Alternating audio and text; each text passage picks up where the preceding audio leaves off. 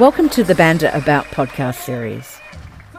Joining me today in the engine room is an Adelaide drummer who plays in one of Australia's longest-running tribute bands.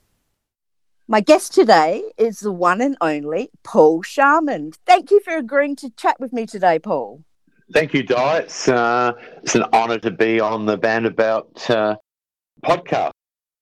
I've just started listening to podcasts, so I don't know if I want to listen to this one when it's finished, but I'm sure I'll listen to it once. You will eventually. It might yeah. take you a couple of weeks, but you, you'll get around to yeah. it. The curiosity will get the better of you. For sure. I don't sound... like the sound of my voice, so... Um... I've had to get used to the sound of mine. I'm the one that edits the show. you, know, you do a lot of editing today, let me tell you. Nothing new. Nothing new. We're going to start from the beginning, Paul. Cool. Where were you born? Uh, I was born in Adelaide. Uh, but raised on an isolated farm um, in the country, so yeah. Okay, whereabouts in the country? Uh, just south, just south of Port Wakefield. We had uh, dad, dad, and mum had a three thousand acre farm. It wasn't all arable, um, and it backed onto the beach, but we couldn't swim there because it was the army uh, testing ground for all their um, art, um bombs and all that, so you could get to the barbed wire fence and sort of stare and say, oh, I wish I could go out there, but uh, it was semi um, arable, so um, it wasn't great country, but it was it was always great to go walk about. Um, you know, I'd, I'd often go camping, just grab grab a can of baked beans or whatever, or rabbit trap, and off I'd go. You know. Mm-hmm. Did either of your parents have a musical background at all?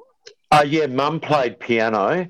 Um, we had a piano in the house, and it was pianola, so it was easy for me. I could just put the um, the paper in and, and play. So Mum had a great piano, and, and Dad was a, a drummer. He was um, the master drummer when he was at Scotch College, and and I, I look back now, and it was a big influence because you know we'd always have to watch um, the Scottish um, tattoo in Edinburgh, and I used to think it was boring.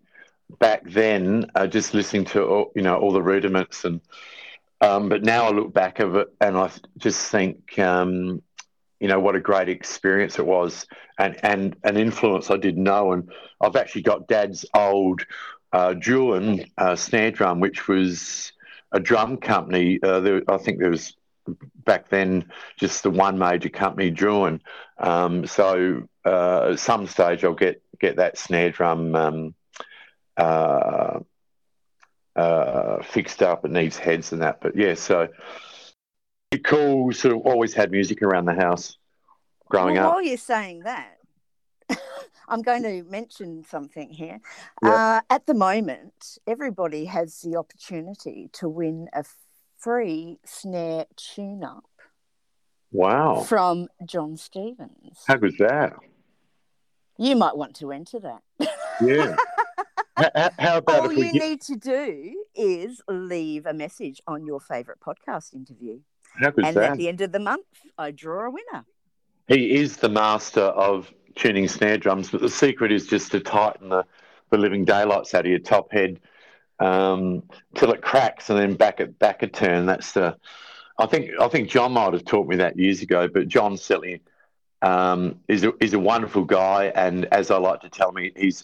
He's ripped me off for many years uh, when he was at John uh, Reynolds' Music City, um, and and just a fun guy, and and probably Adelaide's busiest drummer. I don't know about now, but um, and he's a master of most styles, and and his drum kit he can set up in about three minutes. It's an amazing contraption. Um, they're not wooden drums; they're just basically drum heads. Um, And uh, he still gets a great sound. So, yeah, John's the go-to man to get stuff fixed. He's he's a genius. So it's definitely worth winning that competition, isn't it? Most definitely, yeah. And, and even if even if you forget to drink, bring your snare drum, John will keep you laughing because he is the king of dad jokes. Mm-hmm. Um, so uh, it's always fun to be around there. So he was uh, very good to interview. Yeah, I can imagine. I'll have to listen, he shared some one. wonderful stories. Yeah. Yes, you will. Leave a message on that one and enter the competition. There cool. you go, Paul. Okay, let's get back to you. Yeah. Where did, where did you go to school? Uh, I went to school, a primary school. I caught a little school bus and we travelled through the farmland um, to a little railway siding called Bowman's. So uh, there are only twenty-seven um, kids in that school. So, and then I went to Balaclava, which was like going to a city. Um, and I think we had about three hundred students at the Balaclava High School. So all, all my schooling, unlike my parents, was public, which uh, I think was fantastic. I had, I always say you only need one Uh, good teacher to inspire you, and, and I had more than one at Balaclava. Mm. Did you study music at all then? I didn't. You couldn't study music, but um, in uh, year eleven, I think, year eleven, in our chemistry class, uh, three other guys that um, played music, played um, bass and guitar, because we there was a teacher, a guy called Peter Eason, who used to drive around in his panel van. He was the coolest guy in the district, had long hair. You know, uh, I think I was the only one, through poverty, the only thing I could have that no one else could have was long hair, so I had the longest hair at school. Um, but there was no, you know, no music uh, lessons available on the Adelaide Plains at that stage. But we, in, there was, um, old, uh, old fifty-five were big at the time, and so in history, we thought, old fifty-five, what's element fifty-five on the periodic table? And that was cesium. So we named our band Cesium, and uh, very proud. So that was a, the first band that had started um, out of the school. Um, and, yeah, it was good, good fun back in those days. Excellent. And, so when did you get your first kit? Uh, well, I... My first kit was a bit like Smiley Gets a Bike for the old people, or um, I used to uh, walk along, because we lived on Highway one, our farm, so I used to collect cans. Didn't get much for them back then, but I used to trap rabbits. And one of the, the physics teacher at Balaclava High, um, Mister Judd, he had a throw together uh, drum kit, and I think I saved up sixty bucks uh, and, and I got it. It was a terrible kit. Um, but at the time, you didn't know it made a noise. So I think I was fifteen when I got that, yeah. Okay. So who were your main teachers then? Well, I my godmother's son, who's basically like a um, a cousin, he'd come up to the farm every now and then, and, and he just taught me a couple of a basic beats. So basically, I would just play along to... Uh, I, you know, I think Chuck Berry's Greatest Hits every night, and the Easy Beats Greatest Hits, Volume One and Two. So that, that so my teachers really were the great uh, blues drummer Fred Bellow and uh, uh, Snowy Fleet and uh, Tony Cahill from the Easy Beats. They were they were my my biggest influences. Yeah, a lot of the uh, drummers that I've interviewed previously have mentioned playing along to the records. Yeah. Um, It destroyed my schooling, because at that time I just became obsessed uh, with drumming. So my brain went into a different, different uh, area. Not I should have been studying, but every night I was just playing the drums for three hours. And luckily, my parents didn't stop me. Uh, it was an old stone house, so when you when you shut the door, uh, not much noise went through. So yeah. Oh well, that's handy. yeah, yeah, yeah. Because the, the inability to practice at home can often yeah. affect. And, and Dad did have a stop whip, so if, if something, if I did upset them, that often came out. So I was very good at sport, because I, I would run when he got the stock whip out. I would run a few hundred metres till he couldn't chase after me if I committed sure any sins. yeah. Yeah, yeah. Kids today, these days don't understand what it was like back then. No, no, they don't. They've, they've. Well, it's still hard for them. You know, everyone's life is relative to the times and struggles around them. But um, you know, I, I had even, even though we were poor, I had, I had, I think I had a fantastic upbringing, um, and uh, I was, you know, lucky to to get to play music. Um, and when we were, we were the only band in the district, so we got plenty of gigs. So, mm, mm. Oh, that's good. Yeah. So what was your first major gig then?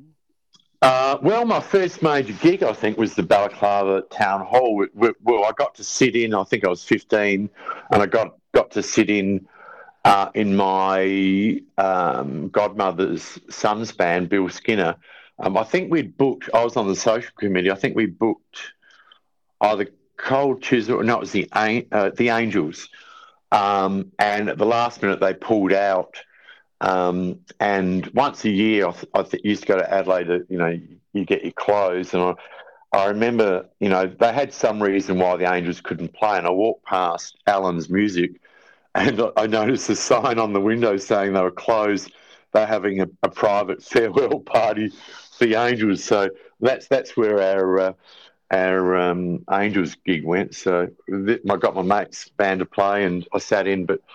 My first major gig, I think, was at the Saint Albans Hall at Port Wakefield, uh, Anglican Hall, and I think we charged twenty cents a head. Uh, I think we got about twenty dollars, but someone picked up our doorman, tipped him upside down, and all the money went through the hall. So I think we went home with about ten bucks in total. Oh, my God.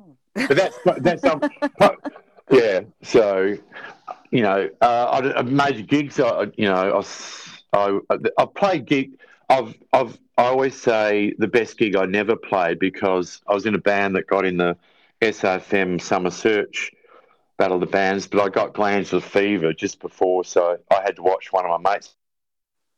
Um, but the the big gig we didn't play was to ten thousand people at Central Districts Oval when they won the grand final. They had a big lineup of bands, and we were the headline act. Um, that was the Rocking Stones. And so it was like the Doors at Miami. I was on stage. Every band played past their time. So we were on stage. I'm just just hitting my drums, getting a sound check, um, and just looking at all these people saying, this is going to be big. Next minute, the police jump on stage and say, you can't play. So, but we, the, the yeah, I suppose it was later in life that the first major gig was getting um, – to play at the S A N F L grand final um, to thirty thousand people. That was that was pretty cool. That would have been pretty cool. Yeah. Which lineup was that? Uh, that was Satisfaction. That was with Paul Curtis, who sang for us for many years. Mm-hmm. Uh, Phil Catley on guitar. Lenny Rose, of course. Leanne, who is still with us. Uh, the master bass man, Cosgrove Glamucci. Um, Phil Eagle on piano, uh, and one of Phil's friends, uh, uh, Mark Fernandez, I think he plays with Planet Square. He wanted to get on stage, and I said to Mark, my gollywog wig and play congas, you can get on stage. So if anyone sees the A B C film clip, uh, there's Mark Fernandez, not in our band, playing congas, and he looks absolutely stupid with this gollywog wig. Um, that I made him wear. So that, was, that was a fun day. As I say, thirty thousand people uh, went to the footy but not to see us, but it was a good day. Hey, look, yeah. You got seen by them, though. Yeah, yeah. And it's all about being seen, isn't it? Yeah, that's yeah, it is. You know, you've got to get get out there somehow. But that, that, that was a lucky that was a lucky one. I think I was uh, interviewed in the morning um, about... only about three or four weeks before by Spence Denny. I, I forgot he was coming and had a big night the night before, and my wife says, there's a red car in our driveway with A B C on it. I've gone, oh, shivers. Forgot about that. So out I come in my pyjamas uh, into the, the band room, and, and I had to play Stone's drum beats um, live to air. Uh, I, I had... I'd, just got up. I hadn't thought too much about it, but um, the Bald Brothers had to pick the songs, just the drums only, and and they were great. They picked every song. Luckily, I picked songs that had um, definitive Stones beats. But mm. um, Spence phoned me. I think after lunch, he'd been to lunch with the either media or, or marketing um, manager at S A N F L, and he said, you know, have you got a gig on this day? I said, no. I said, how would you lo- like to play the S A N F L grand final? And I said, let me think about it for about half a second. How about yes? mm. So that was good fun. Good fun. Yeah, you never hesitate with uh, things like that, do you? No, no. They're, they're, they're rare opportunities. So, yeah, mm. got to grab grab them, grab anything. Definitely. Gigs are good. What was your first job after you left school? Uh, well, my parents, being a middle child, uh, my, my my mother obviously wanted to get rid of me, so Uh, I remember going for a job at LaCornu's, and I got there about seven thirty, and I was a shy, naive country kid, and the, this guy just chucked a pencil on in front of me and said, sell me the pencil. I thought, gee, I thought we're here to sell lounge sweeps. That didn't go too well, but then I got a job uh, in spare parts, um, uh, fifty-nine dollars forty a week. I think it's the lowest paid profession you can get, so... Um, Um, that was my first job, basically, um, for a Holden dealer called Freeman Motors. And back then, one in two cars sold was, was a Holden. And, and fortunately for General Motors, um, they needed a lot of parts. So it was a, it was a big business. So, um, yeah, that was my job. Yeah. Okay. Is there a band that you wish that you had played with? Um, that's a good question. Uh, no, I think I what was in front of me. Um, you know, I've got played in some great original bands and great cover bands, but uh, I, I suppose I, I, I've got a passion for American swing um, and, and and Royal Crown Revue, who Lucky Seven, a uh, great Adelaide band, uh, they sort of, um, I'd say base, you know, their performances on. I don't think I'm saying anything out of school. So, I, you know, I, I love American swing, and particularly the drummers of, of, you know, the forties and fifties era, you know, Gene Krupa, Buddy Rich, Louis, Louis Bellson. Um, I'm, I'm a big fan of that melodic tom-tom and swing. You know, it's, you know, it's one thing to play rock, but, um, you know, to play play swing, you know, the Americans just kill it. And I think in, in in two hundred forty million or whatever, I think there's over one million Americans that play drums, which is, you know, you know, it's, it's, uh, it's very, very inspirational, you know, that music, to me anyway. Mm-hmm. Excellent. That's a um, another common denominator amongst a lot of the guys that I've interviewed within a certain age group, you know. Yeah. Over fifty, I say, they tend to really like that sort of um, yeah era in drumming. Mm. And, and I, I got, I was lucky.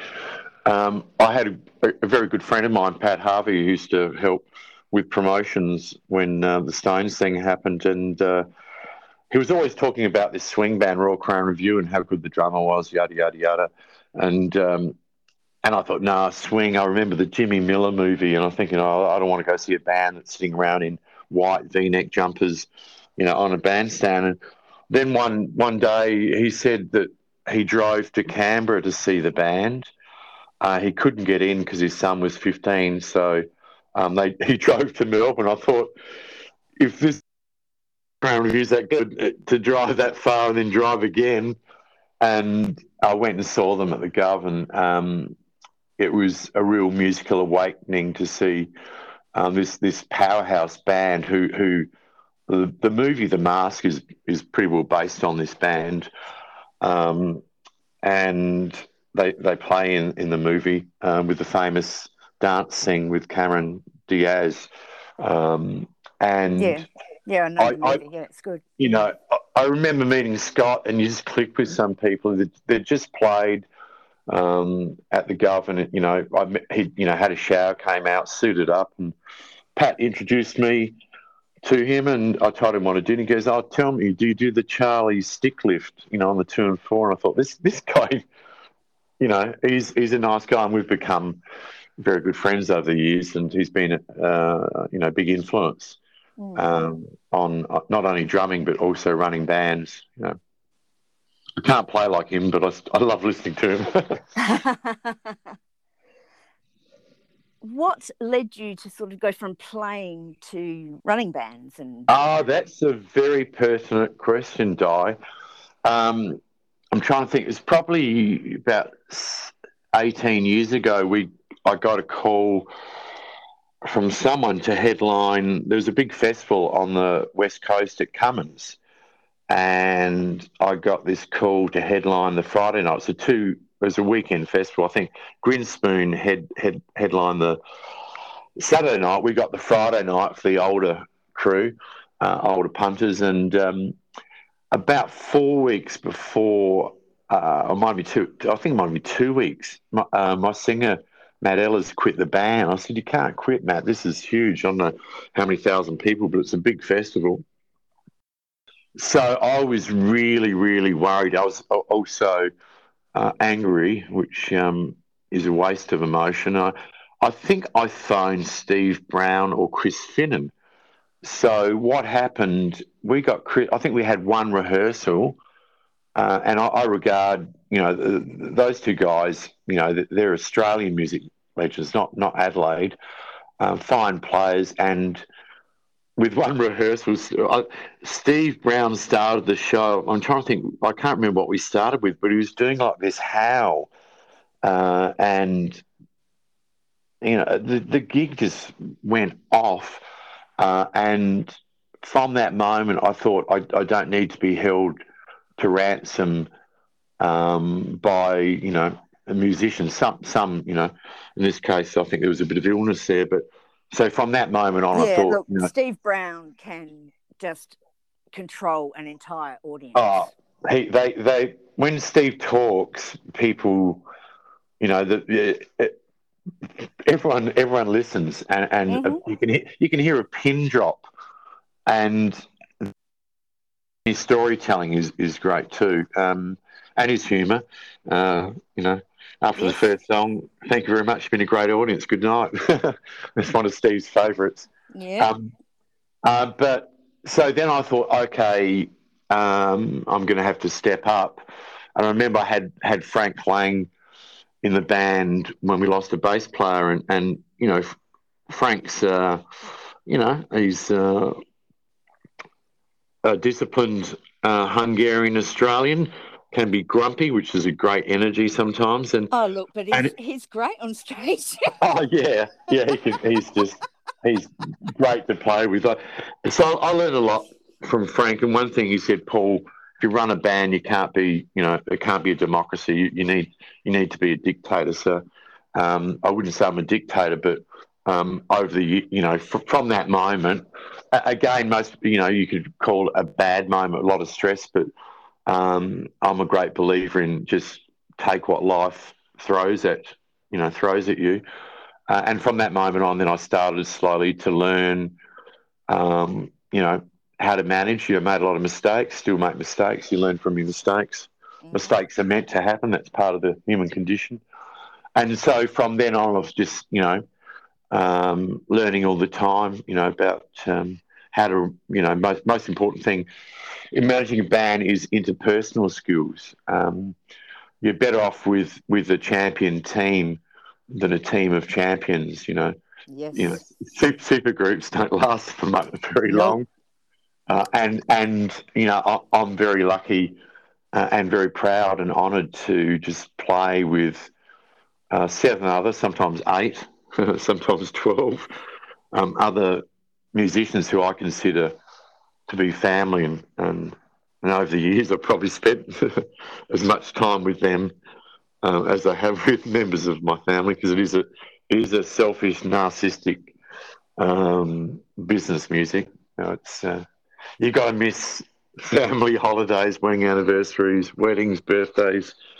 Um, you know, I always say that, you know, it, and, and lucky my partner of forty-four years is not only a great roadie, but um, she's put up with it all. So no, no, no band without, you know, good support. You've got to um, have good support. That's right. Yeah, it's amazing yeah. when yeah, yeah, yeah. you get the right team together, as you said. Yeah. Yeah. How my wife has suffered.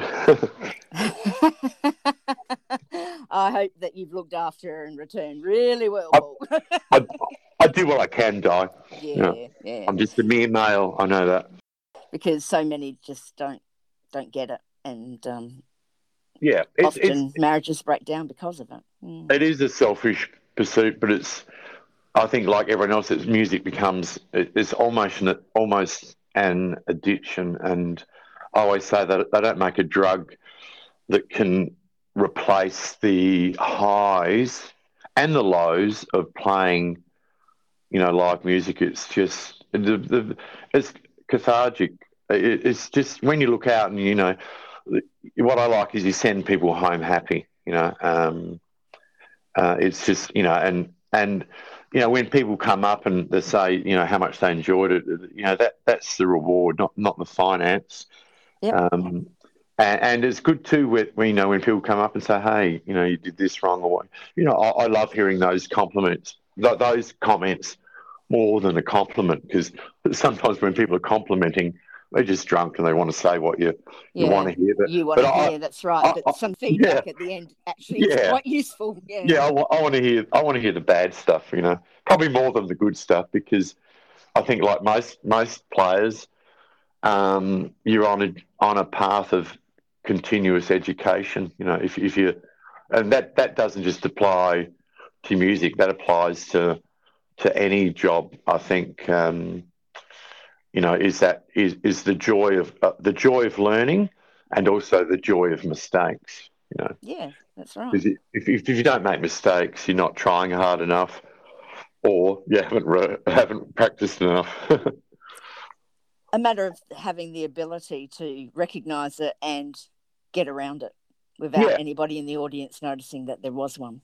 Yeah, I, I've got a saying that I learnt when I was selling cars. You know, you drive through accidents. You know, um, you know, if if, if you know, I remember younger, you'd be, you know, old bands. If someone did a fluff, you know, uh, you know, the band member would turn around and give a death stare. Um, you know, the audience missed it. You know, it's instantaneous. It's a, you know, it's a millisecond. Um, yep. And if you've got good players, you you you, you know, you you work around it. You know, you do, you do. Been there. And sometimes, sometimes mistakes make a song better, because hey, you know, what, you know, if it wasn't as played, we try to play close to the, the live versions or, or recorded versions as much as you can. Mm. Charlie Watts has been a study of twenty-two years. I'm still learning stuff. He's he's an unorthodox drummer. You learn stuff and you say, hey, that worked. You know, let's do a little bit of the live version, a little bit of the studio version. Mix that it up. From, yeah. Uh, yeah. With all your involvement with all these different bands over the years, I'm yep. quite sure that you would have at least one memorable gig story that you'd like to share. uh, there's, there's too many. Um, I probably think, you know, the joy uh, when I, because I, I was so poor, paying board and a car payment in the city, I, I'd, I'd work forty hours during the week, and then I'd do twenty hours at night stacking shells, playing Friday night or Thursday night or Saturday night, and then I worked Sunday, and I um, I was stacking shelves, and I ran into an old school buddy um, from Balaclava High, and he was putting a band together, uh, and that band was Last Resort, and we played a combination of uh, originals, and I just probably playing the Alma, you know, some of those small gigs, just playing in a band with um, Peggy and Neil Ward, um, you know, brother and sister, um, and their mum played piano. The joy of siblings singing and playing in a band, that was, you know, it's those moments where just the hair on your back of your neck just sticks up, and I, you know, um, and, and that was a great band. We got through having a good manager, Ken Montgomery. I think Ken was working for Warner's or E M I, later with C B S Sony. Um, uh, you know, Ken got us into, well, not uh, Ken, we got it, got into the, the Summer Search where, and I was crook, I couldn't play to watch it. That was with um, when Safari Set won, I think it was No Fixed Address, the Dagos, um, uh, Vertical Hold, the Bodgies. Um, yeah, you know, sort of, even though I was sick with glandular fever, I did watch it. I was, I was very ill. Um, it was good to see um, the band out front. So that was probably a memorable gig that I didn't play, but I got to see just how good Last Resort were, you know.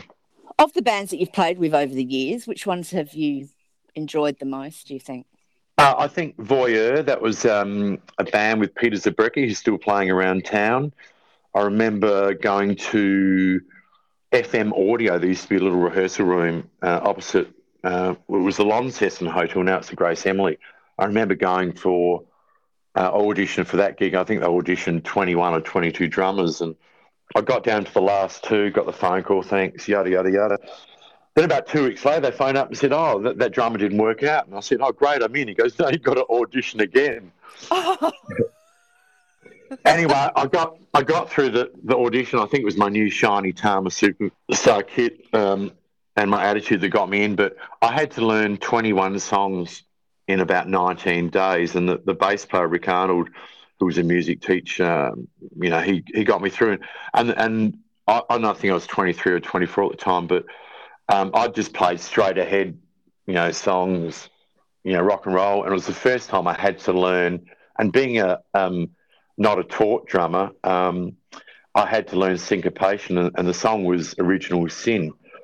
Uh, do da da da da da do da da, you know. So you, le- I learned to do, um, I, you know, I learned to do polyrhythms, and um, so uh, Voyeur, you know, was a you know weekend rock stars. We had a, ended up with a warehouse at Wingfield, a truck, uh, Brain, Stereo P A, and the two best roadies in the business. If you know, I remember the Bay Disco. There wasn't a green room or something. So the guys, we had plenty of blacks. They they built a they built a green room with four poles, and um, they were a very very good band. But I ended up leaving them to because um, I had a good job offer in Mount Gambier. So uh, I, I left them, and that sort of folded. I think Andy Ward um, joined the band. They changed the name, and yeah, so um, that they were that they were probably the first really professional band, and we had good management with a guy called Alex Zabalocki, but he used to use his Anglo name Alex Hamilton um, to get gigs. But uh, mm. yeah, that, that was that was a great band, a great band. Excellent. Now, of course, you've always worked to support yourself in the background. Yeah, I've, I've I have taken a, a couple of breaks where I've done music full time, but um, yeah, it's and in high pressure, long hour jobs. So, and that's mm. why I, I built the Voodoo Lounge, because often you know when you've you've got band rehearsal, you'd be stuck with a client. That's just how life life works, you know. So I I, I could walk in with my suit, uh, put my tea on the floor, Tom, uh, and and rehearse. Um, So, yeah, and, yeah, that was you know, – and, and I look back now and you, even though you thought you were playing good drums, um, I think when you play music you've got to be relaxed in a good frame. Mm-hmm. I look back at some of my – you know, we've never filmed ourselves, but others have. Uh, thank, thanks thanks to all those people who've done that, hold a phone for five or six or seven minutes. Um And you look back and you think, ah, you know, didn't do that good a job. But now that I'm full-time, um, I've actually got energy to to practice. I've always been a bit lazy there. Um, and, uh, yeah, I think I think uh, not I having... I certainly noticed the difference on Sunday. Oh, did you? Yes. yes the, the, band actually now, the band don't normally take compliments. I hadn't seen you play together for uh, a couple of years, so yeah, wow.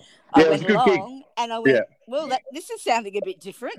yeah, even even Dan the, Dan Booth, who's seen me play for many many years, he goes, "Oh, you played well tonight." Yeah, mm. so yeah, being being uh, sober um, makes a big difference too. That's that's probably the best decision I've made. Is is not that I drank a lot, but. Uh, Not like Rob Riley. We did, I did a gig um, at the British years ago, and we had a slab of V B. You know, the, the beer changes, the, the rider changes uh, depending where you're playing. And I, I think we got pizza. And after we played, I said, "Rob, where's all the beer?" And he patted his tummy and said, "I've drunk it." And I think there's about four, four pieces of pizza left, but. Uh, you, you can only laugh at laugh at Rob because he's just such a great guy and a great yeah. player. Mm. That was that was funny. So, um, but yeah, over the years, um, you know, it, it's it's you know, you get your drinks for free. It becomes can become a nasty habit, certainly. Yeah, so that's yeah, made can. a big difference. Big difference. It has um, certainly had a uh, that impact on a lot of people. So yeah. yeah, yeah. Although some people might think, "Oh, yeah, you've got to have the rider, blah blah blah." Well, do you really need to have that much rider? no. No, mm-hmm. oh, it's good. When, it's good when you sneak it out at the end when there's left over, and you know, put it in the band fridge. band room fridge for the guys that do drink. Mm, yeah. Yeah, I'd prefer to go on stage with a band that was sober myself. But yes. Yeah, well, we're, we're all ticking over, you know. Uh, you, you, you, I always joke, you can't play the Stones music without a bit of the Stones medicine. No, nah, it's all, all good. Um, the, the, the band, you know. You, you, it, I remember an old guy that I worked in spare parts with, he used to tell me, you know, on Wednesday nights he'd drink at the Norwood Club, thinking, and he'd wake up in the morning thinking he parked his car close to the curb and he'd get out and it was, a, uh, you know, a foot and a half away. And I always recount that story, you know. If you've been drinking, you might think everything's going well, but it's just a false state of mind, so... Yeah. Yes, it is. COVID has had a tremendous impact on the music industry. Yes. How creative did you need to become to be able to get work once uh, we were able to start playing again here? Yeah, it's. I've never really had. It's always hard work, you know, like to to get gigs. I don't. Even when we played the grand final, the phone didn't ring. You know, um, so that's the hardest thing. You know. Um, is doing that selling, and, and fortunately, because of the skill set I got from managing and car yards and, and selling luxury cars, that's held me in good stead. But I saved a lot of money probably because I booked about seventy gigs, um, and I was probably a bit too generous. I asked the bands what they wanted, then I'd see them at a venue, do a head count, and going, uh, they want three times as much. So I, I probably, you know, a lot of those gigs I would have broken even or made a smaller bit of money. So um, for me, um, that was, you know, a good lesson. So I always say I saved money, but it did hit hard. But um, what I did in our act, well, if people are sitting down, um, you know, you've got to play slower songs, you know. So we introduced a lot of slower songs into our set. So you don't don't sort of have that that uh, chair dancing. So for me, it was just again um, just writing a set list that had a lot more, probably twenty percent more slower songs. You know, like Angie, Wild Horses, Waiting on a Friend, As Tears Go By, um, those sort of songs. Um, but you know, again, it, you've it's not not the smartest or richest person in the room that that survives life. It's the person that that can can change change what they do, willing to adapt with the changes that are required. Yeah, yeah, yep, and, absolutely. And it, and it is is what it is. You know, uh, when when bands start saying back in the eighties, or when it, I said, I just put my hand up, so stop talking. You know, uh, it, well, I've dumped all that. Let's let's talk about the future, what we can do, be creative. You know. Can we, you know, play backyard parties, unplugged, um, organise your own shows? There's always ways around it, but certainly, like most people in the business, uh, I was very, very frustrated that the venues seemed to be targeted um, as opposed to sporting and other. I, th- I think it was very unfair. It um, is very unfair, and it's not just here. Now, the reason no. why I include a bit of COVID discussion in the interviews yeah. is the fact that I've got twenty-seven percent of my audience situated yeah. in the U S, and I've, I think a lot of them are getting some useful information out of these discussions that we're having about COVID. For with sure. Australia being in a, in a position where we are gigging again, and they're still waiting to see what's going yeah. to happen. It really struck home when I was speaking to Darren Lee the other week because he's living in the U K. Yeah. And he mentioned the fact that the, the pubs were just starting to open and you could go in and have a beer, but you had to sit down. Yeah. And I thought, oh, wow, that was so long ago now for us. Yes. So then he started asking me questions about the various stages that we went through, and I thought, well, okay, it's good to include this information in in the interview because I've got people listening all around the world and they're all in different stages, and it seems that a lot of them are following in the path that we took. Yeah, but we're, we're very fortunate that we're in an isolated island. We did take a little time to lock down, which was March twenty-third. Um, I remember that because it was my uh, our eldest daughter's wedding on the Saturday night. So um, it was in the country on the River Murray, and um, yeah, I remember. You know, it, it has. You know, it's destroyed. You know, I, I've got good friends in America. Um, Scott Steen, who trumpet player with Bette Midler and Royal Crown Revue. I've made from driving bands with Poster George. I've made good friends with um, uh, Don McCauley, who's um, Charlie Watts' drum tech, and Larry Mallon, um, and Rob Shanahan, their photographer. I met him at uh, Venice Beats when, and he plays with the Hollywood Stones. Um, I've just got him a Zilly deal. Um, these guys, you know, it's I don't know, you know, a lot of them are recording. You know, a lot of lot of guys I know, uh, drummers. Uh, in the States, uh, using that time to record. A lot, lot have got new equipment, looked at that stuff, set up home studios. So, again, it's about where you, you know, where what you do to change, like do online gigs or, um, you know, just improve their craft. And I think, again, th- these things that happen, you need to adapt. Uh, yeah. And adapt the best you can. But the worst thing has been the financial hit. Um, I don't think we see it too. I think my first job is with um, Guns N' Roses. Um, I think that's the first band to come, and I think most will come through a sort of April. But th- we, this, we've got this for the rest of our lives, COVID, you know, or this this type of COVID. It's, it's going to mutate and change, and and and we're going to have to change our behaviours and, um, you know, live live with it. You know, it's here, you know, and, and it's up to every human to do what they can um, to survive. And, and, and, you know, that means checking in. Uh, you know, we can't do anything about it. It's just going to keep mutating and uh, and kill people. It's just a, mm. just a fact of life. Yeah. I mean, there isn't a lot of upsides to this. I've seen more musicians actually interacting with their fans than ever before. Yes, that's a very good point. I agree with that. Yep. And I really hope that they continue to do that when they do get busier. You know, you know, take some time to still do a bit of that interaction via the social media with the fans, because it's been winning. You know, it's well, been getting people to watch them and get to know them.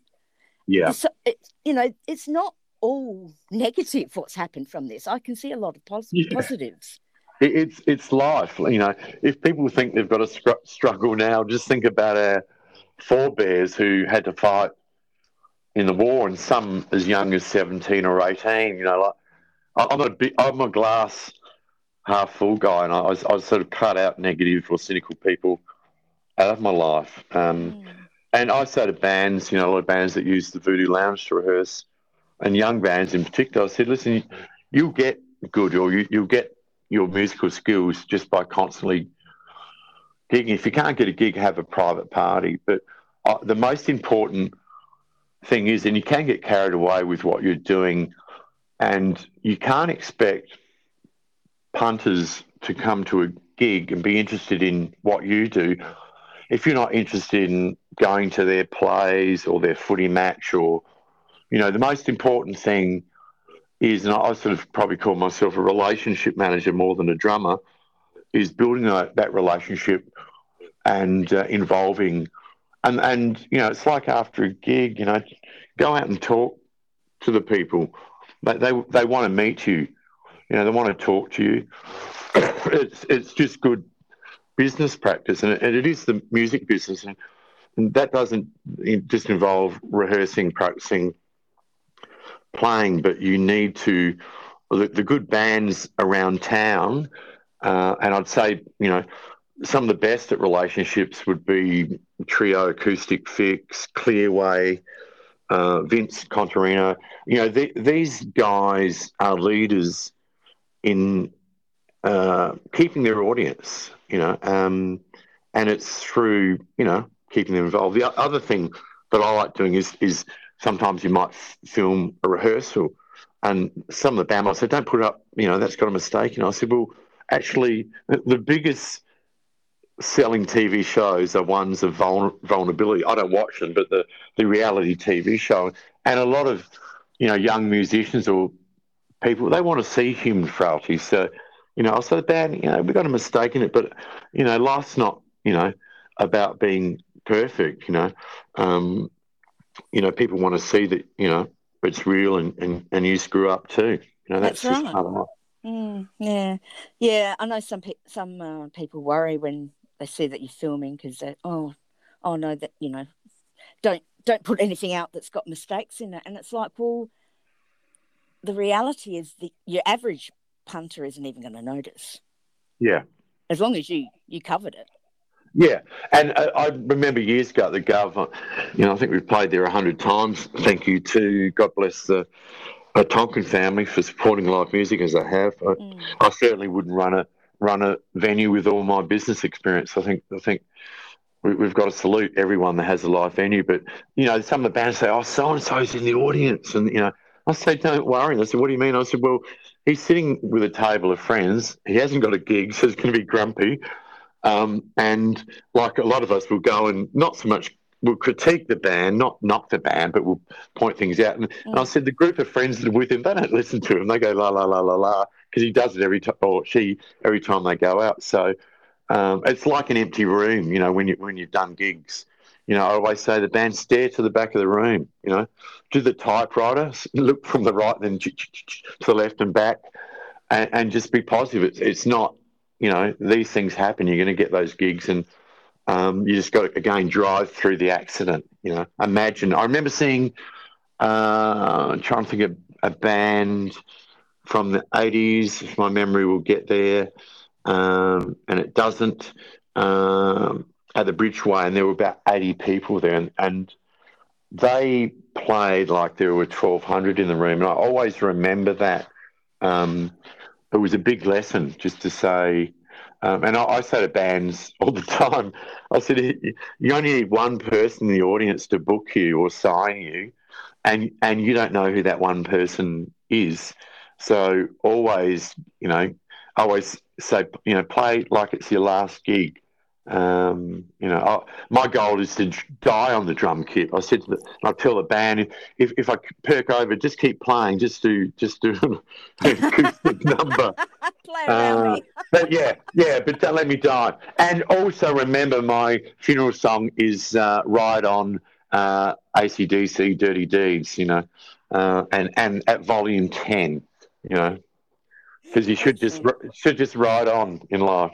Yes, you should. You should live it, live, live it and enjoy it one day at a time. No, that's good. Really good advice. Have you yourself received a positive out of a result of the shutdown? One um, that you wouldn't have re- one one thing that wouldn't have happened had we not gone through all of this. Yeah, I think. Um, Yeah, learning that the best things in life are free. Like I go for on a bit of a fitness journey at the moment. So walking around, observing nature, walking in parks, um, listening to music while I'm walking. Um, uh, I've changed my daily habits. You know, I get up uh, late like most musicians and I'll walk down to Goody Road at Ginger's Cafe and I'll I'll do my business, you know, I'll do half an hour, an hour there on my phone or diary. Um, I'm practicing. I shamefully so very rarely practice. Uh, like, you know, a lot of drummers don't, you know. Um, but so for me, the slowdown, I, th- I think it's made not just myself but a lot of people realise What what really matters in life, you know, friends, family, um, and and also just considering just how, how lucky you are. So, again, out of any situation, there's there's always something positive. And and my, one of my favourite sayings is, "Don't worry about things you can't control." Mm. You know, don't live in fear. You know, don't live in fear of you know who's out there. You know, who's going to see you or I don't know if I know this part. Just just do it. You know, life, life's, life's about living. And um, I think COVID, uh, for me, and I know a lot of my friends, it's it's we've we've learned to live, uh, you know, to, to live and, and enjoy the simple things, you know. Mm-hmm. More relaxed, slow down a bit, you know. You know, I reckon it took me twelve months to, to relax after being in the luxury car business for thirty years. You don't realise how wound up that you've become, you know. Mm, mm, true.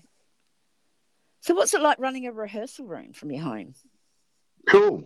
It's, yeah, it's, you know, they walk through a, you know, a, a you know, garden. I've got, I've got two houses together. I, I bought them when, when houses were cheap and the bank owns one. They keep reminding me every month when they send a statement.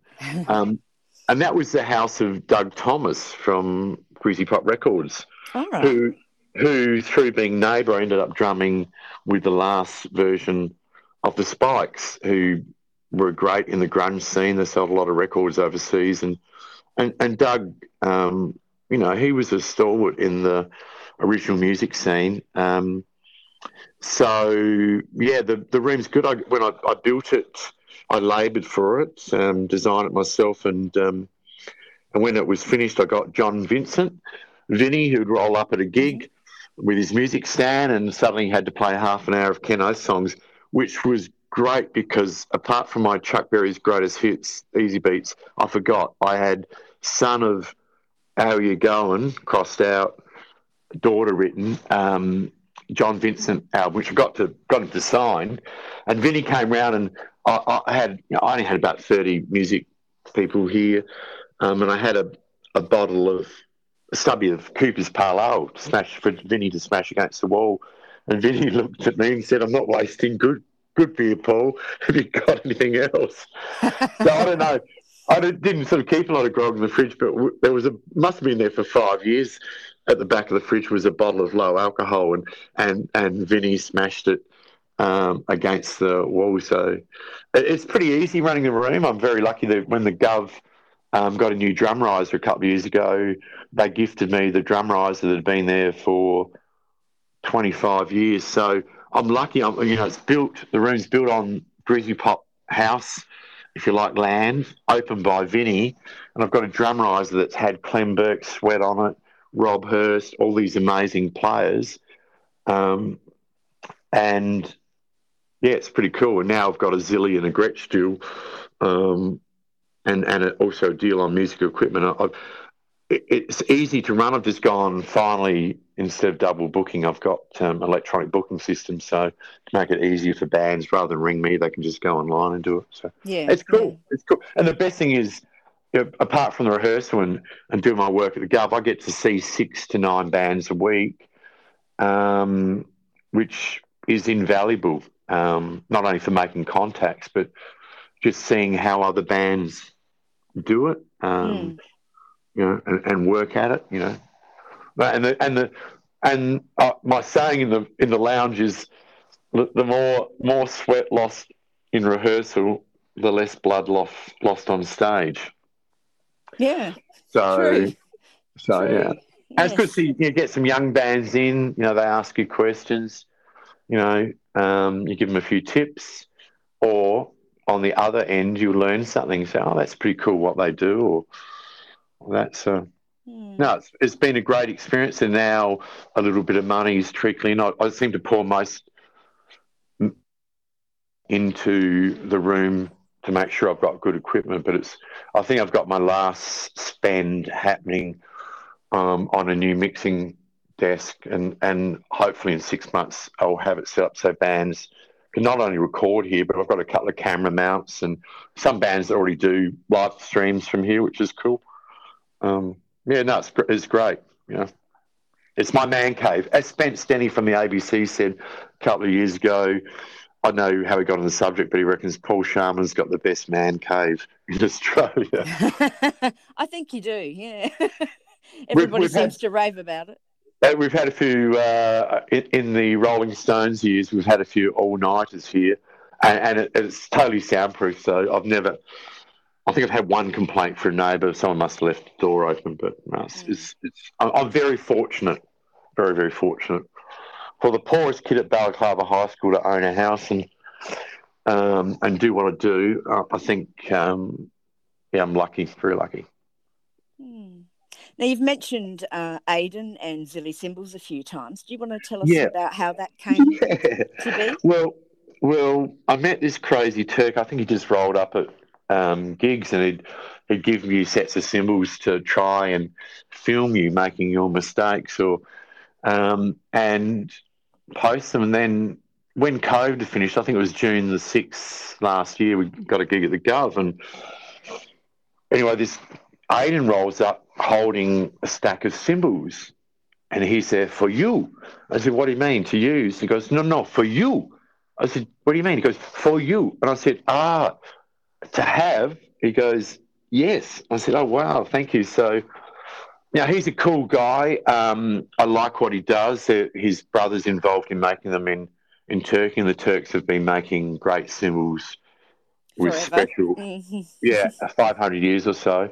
Um, and so, you know, I said, you know, you need, you know, I just suggested you need to do a few things. So in that time, he's made me the artist relationship manager, which I've got to sign up and reward, I should say, not not sign, reward great Adelaide drummers um, to help Zilly's brand. He keeps offering me money. I said, "Zilly, I've never never chased money, never, ne- you know, I've always made sure I've negotiated fairly for all parties, whatever it is I do. Um, but I'm happy to do this," because he gave me something that I, I didn't ask for. And I, I know I upset a local drum store. I said, "If you came to us, we would have done a deal." I said, you know, he's come up, you know, I've spent, you know, money with, you know, it, it, I've just, so I've organised a few drum days. Um, I've just, you know, I've signed up, um, you know, like Mark Meyer just joined the brand. Um, and it was just a pleasure to watch Mark, who's one of Australia's most recorded drummers. There should be, a stat, should be a statue of Mark Meyer. He's a guy that was playing in Melbourne as a young kid. Band split up, and next minute he gets a phone call from Marsha Hines, his yep, management. And he was playing in Sydney. Yes, we've heard one, the story. one, one rehearsal and one hundred seventy thousand punters. Uh, that um, that was the moment that actually that that gig opened up every other yep. door that was to come. I, I said to Mark, I said, "When I watched that clip, it looks like a little Harry Potter, but you, your ears is just like a sponge." And he said, "That's that's pretty." Well, I am, and I, I suppose anyone wants to improve is a sponge, and, and I'm very passionate about not only supporting music but also raising the profile of the great artists that we do have in Adelaide. People complain about the music scene. It is what it is. It's no good complaining. Complaining won't do anything. It'll just turn people from listening to you. Exactly.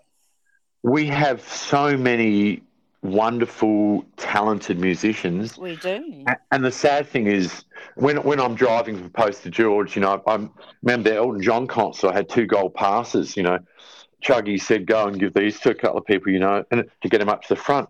You know, I've walked the length and breadth of uh, Botanic Park. I couldn't recognise one person from being at a live gig or the Gov, not one person. Mm. And and that's the sad thing. These people, and they think they're seeing the artist. They're, they're half a kilometre from Elton John and they're watching a T V screen. Mm. I'm thinking, guys, you know, I, I, I tend not to go to concerts. I always say if, I, if, the, if the artist can't spit on me, I won't be in that venue, because you and I know, most people know, there's nothing like being up front and close. And I also joke yep. about, you know, Dice, you know, um, Professor Sperling, Nicola uh, Spurrier, sorry, not Sperling. Um, you know, a lot of these people are on three, four, five hundred grand a year. A live concert to them is an international act. Mm. You know, it's you know, one one thing I'm about is uh, when you talk about COVID, is the good and bad about the co- COVID's put people back in their backyards. So what they've done is they've spent money on a house extension, new kitchen, barbecue, landscaping. So now it's a double-edged sword. They've, they've got everything happening in their backyard, and, you know, in psychology they say it takes twenty-one days to change continuous behaviour, change a habit. These people have six and nine months. Mm-hmm. You know, we're, we're, the job is now is to is to lever them out of, you know, their backyard, um, to get them along to see a band and get them to to feel that buzz and excitement that only live music, you know, can can do. There's a reason why the churches use music through their services. It makes you high, you know, singing along. You know, you, you, when you're singing, you, your lungs expand and, and endorphins are released. You know, that's the secret of music. But mm. yeah. Look, the best best gig I saw of um, Midnight Oh was uh, mid nineties. They did a show at the Bridgeway of all places. Yeah, and I managed to make it all the way up to the front, and I was like press, getting like pressed into the fence, yeah, sort of thing, you know. Yeah. But I wasn't moving. Like I had people behind me pushing, whatever. Didn't matter. I wasn't moving. I'd made it right in the centre, and there I had Peter Garrett standing over top of me, literally, literally dripping sweat on me. Yeah, and I wasn't moving for nobody. Yeah. Medicine, medicine would do. I'm, I'm glad you raised that because Rob Hurst was a huge influence, I think, for most people. Who just, just blew your mind. But mm. I remember when I was stacking shelves as a kid um, at Coles at Firle, and on Thursdays you'd start at eight thirty. You know, you actually could see people, and I saw this guy, tall guy, doing like double paradiddles as he's standing Um, at the freezer section, and I went up to the O U drummer, and that was Ron Keelan, who was taught by the great Jim Bailey, and um, ended up taking my my seat when I was cook. But you know, we got chatting and, and became instant best buddies. And um, he said, "Go to this band." And I, I was at the Tivoli last night. Um, they've got this six foot five singer. He's bald. It, it, you know, it's just, it's crazy. And at the end of the show, the drummer kicked his Ludwig kit off stage. My goodness. So I think it might have been that Saturday night. I reckon it was probably seventy-nine, I reckon, just before we got in the – I think we knew we were playing the Summer Search, and I wasn't sick then, and I wanted to see John Appleby's great band, Safari Set. John's just absolute brilliant drummer, bloody loud, but, um, you know – Uh, and he probably looks after his drum kit better than anyone in Australia. He's a very fussy guy. But so I went to the Arca Bar, and I was right up front. And I think Midnight Oil might have come on at midnight or eleven o'clock. Started with Cold, Cold Change. Like, you know, within thirty seconds, the lights were bright and they weren't L E Ds, so a lot of heat. Garrett was soaked in sweat, you know, mm-hmm. after about two minutes. I realise now it wasn't the lights, it was something else, but we won't talk about that here. But Um, I was pointing at Rob Hurst. I was just glued to to Hurst, and I was at the Arca Bar. The stage back then was on the other side, and uh, it was an arch- one of the architectural awards for all the wood. But above the stage, I don't if, know if you remember or old enough, but there were, was a mobile hanging. This was this big wooden frame, like a crossword, above the drum kit, and I just kept pointing to it all night. At the end, just before the encore, Rob Hurst has winked at me, and he's jumped up on his seat and, and floor tom, grabbed the mobile, and and and uh, you know it was uh, you know that that got me hooked on Midnight Oil. And I, I went to so many other shows, um, you know. And I think at one stage, sadly, I was wearing the overalls when I was playing, but. Um, The cult of personality will do that to you sometimes. Yeah. yeah. Mm. No, great drummer, great band. Yeah, yes, absolutely brilliant band to see live. It's and, just and a great... full on from like right from the beginning. Like it, it, they just hit you in the face, and they just keep doing that until they're finished. Yeah, we, we, we won't we won't say why. We won't no. say why. But um, yeah, there's some great uh, I think concerts on the water. You you watch some of those midnight midnight clips and think, uh, I know what's going on. Uh, let's keep that a secret. But, but um, yeah, Rob Hurst was, um, yeah, just just a mate. That, that, uh, and I think I learned a lot uh, in hindsight about management because they were a band that had very definite rules about negotiating gigs uh, and um, and and very good in the legal department. You know, that, that they were very good at marking, and, and what I. I like is they stood by their their principles. You know, some people might have lost faith in Peter Garrett towards the end when he when he switched, uh, left the greens. Um, but, you know, I look at that and think, you know, he, he probably thought he could make more of an impact um, going to the Labor Party. But, you know, yes. good on them. They, they were, you know, they are still, you know, a great band.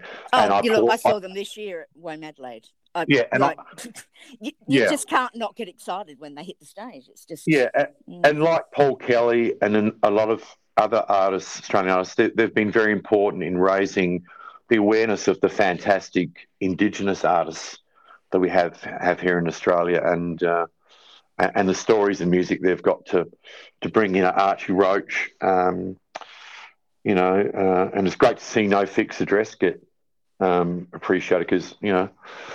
The, the, these these are wonderful Australians, and, and um, you know I, I think Australia needs to embrace the Indigenous, you know, history, you know, and particularly the musical history. You know. Definitely. And that's the end of part one of the Paul Sharman interview. In the next episode, Paul discusses his, his support network, which is his family, his relationship with his band members, the Voodoo Lounge, tips and skills for longevity, and we have a really great conversation about forming a stronger, united musical community here in South Australia, amongst other things. It's going to be another long one, folks, but hey, it is Paul Sharman after all. Make sure that you have subscribed if you haven't already so that you don't miss this episode, because I tell you what, it's going to be a beauty. Until next time, this is Dice Balloon, Bandit About, proudly supporting live music. Bye.